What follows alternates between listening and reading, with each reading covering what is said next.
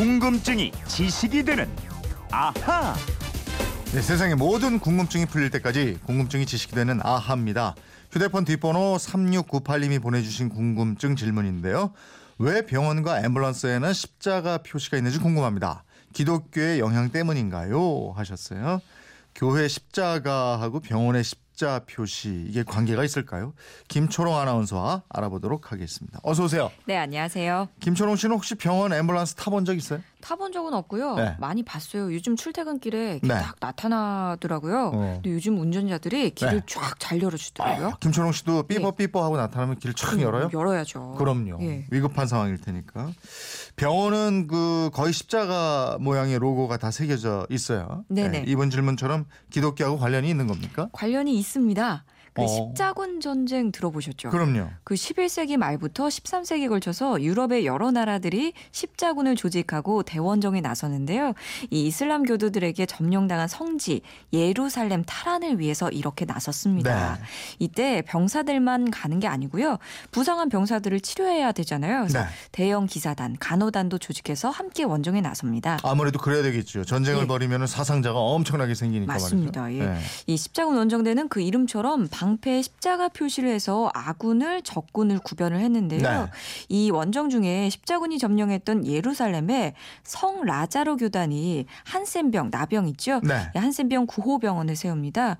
또 이 교단이 병원을 상징하는 로고로 녹, 녹색의 십자 모양을 처음으로 사용했어요. 아, 그러면 그때부터 병원들이 십자 로고를 쓴 건가요? 예, 그렇게 볼 수 있겠죠. 근데 사실 그때는 병원이라고 부를 만한 곳이 거의 없었고요. 주로 수도원에서 병원 기능을 담당했습니다. 네. 그런데 수도원에서는 다 십자가 표시가 돼 있잖아요. 네. 이게 점점 자연스럽게 확대되기 시작했고요. 음. 그러면서 녹색의 십자 표시가 의료나 목숨을 구하는 일을 상징하게 됐습니다. 네. 또 그러다가 나중에 이 국제 표준화 기구 ISO가 녹색 십자 모양을 구급의 상징으로 정했고요. 네. 앰뷸런스에도 이 십자 표시를 하게 된 겁니다. 그렇게 되는군요. 예, 예. 근데 십자 하면은 생각나는 게 있잖아요. 그 빨간 십자, 적십자. 그렇죠. 군대 구급차에도 빨간 십자 표시가 있잖아요. 예, 예. 근데 이 빨간 십자 훨씬 뒤에 생겼습니다. 이 스위스의 사업가 앙리 디낭이에요. 1895년 통일 전쟁이 한창 진행 중이던 이 이탈리아 솔페리노 지역을 사업차 방문하게 되었는데요. 네. 전투에서 부상을 입고 버려진 수많은 병사들하고 사망자들을 보게 됩니다. 음. 그래서 일단 앙리 디낭이 사업을 미루고 구호 활동에 참가하게 돼요. 네. 몇년 뒤에 두 가지 제안을 합니다. 첫 번째는 전쟁 부상자들을 돕는 민간인 자원봉사자 단체를 평화시에 미리 만들자. 네. 또 둘째, 전시에는 부상병들과 이들을 돕는 구급 요원을 서로의 공격으로부터 보호하도록 이 각국의 정부가 미리 약속을 하자. 이런 제안을 하게 됩니다. 아, 그럼 그렇게 해서 국제 적십자 운동이 시작이 된 거로군요. 예, 그렇습니다. 네. 그 약속을 지키자면서 세계 194개 나라가 네. 이 서명을 해요. 제네바 협정이 만들어졌고요. 1863년에는 부상병들을 치료하는 의무 부대라 또 적십자의 자원봉사자를 식별할 수 있는 엠블럼을 빨간색 십자, Red Cross로 정하게 되는 겁니다. 그러면 왜 앙리 뒤낭은 빨간색 십자를 엠블럼으로 썼을까요? 그것도 종교하고 관계가 있는 오, 건가요? 네. 이게 여러 가지 설이 있는데요. 앙리 디낭의 조국인 스위스 국기하고 관련이 있다는 설이 가장 그럴듯할 어, 것 같아요. 비슷하죠. 예. 예, 예. 그 스위스 국기 떠오르시죠? 네. 붉은색 바탕에 십자, 하얀색 십자가가 그려져 있잖아요. 네. 이 붉은색 바탕은 예수의 피를 뜻하게 되고 하얀색 십자가는 그리스도의 십자가를 상징 하는데요. 음, 음. 이 십자가의 각 면이 똑같은 크기로 이루어져 있습니다. 맞아요. 어느 한쪽이 뭐 길거나 그렇지 않고 다 똑같죠. 예. 근데 적십자기 모양이 스위스 국기하고 딱 반대네요. 그렇죠? 지금. 예, 색깔이 맞습니다. 이 적십자는 흰 바탕에 붉은색 십자로 되어 있는데요. 스위스 국기색을 반대로 적십자사 깃발이 되는 거예요. 그러니까 여기서 비롯된 설이 가장 유력하게 되겠죠. 그리고 옛날부터 그 전쟁터에서 항복의 표시로 흰 깃발을 흔들었잖아요. 네. 이흰 깃발에 빨간 십자만 그려 넣으면 되니까 또 이게 또 간편하다. 그래서 더 음. 좋다는 것이 국제 적십자의 설명이기도 합니다. 이 흰 바탕에 빨간 십자 이게 눈에 잘 띄기도 하고 예. 그리기도 쉬워요. 쉬워요. 그러게요. 예. 그러면 전 세계 적십자사는 앙리디랑이 만든 이 빨간 십자 로고 다 쓰고 있는 거예요? 그거는 아니에요. 그 유럽이나 기독교도들은 이 십자가 모양이 여러 가지 의미가 있고 좋아는 하는데 네. 또그 십자를 싫어하는 사람들도 있습니다. 음. 바로 무슬림들, 음. 이슬람 교도들인데요.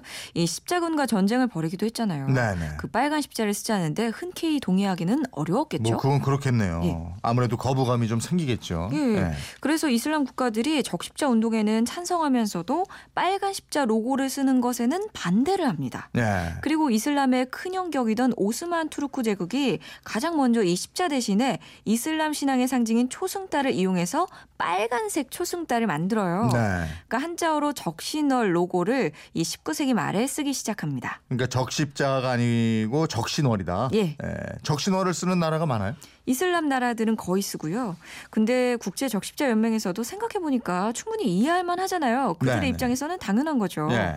그래서 1929년에 초승달 모양도 적십자의 공식 엠블럼으로 채택을 합니다. 네. 그러니까 제가 좀 전에 국제 적십자 연맹 홈페이지에 가봤는데요. 네. 네모 박스 안에 적십자와 적신월이 함께 그려진 엠블럼을 쓰고 있더라고요. 아 그렇군요. 예. 예.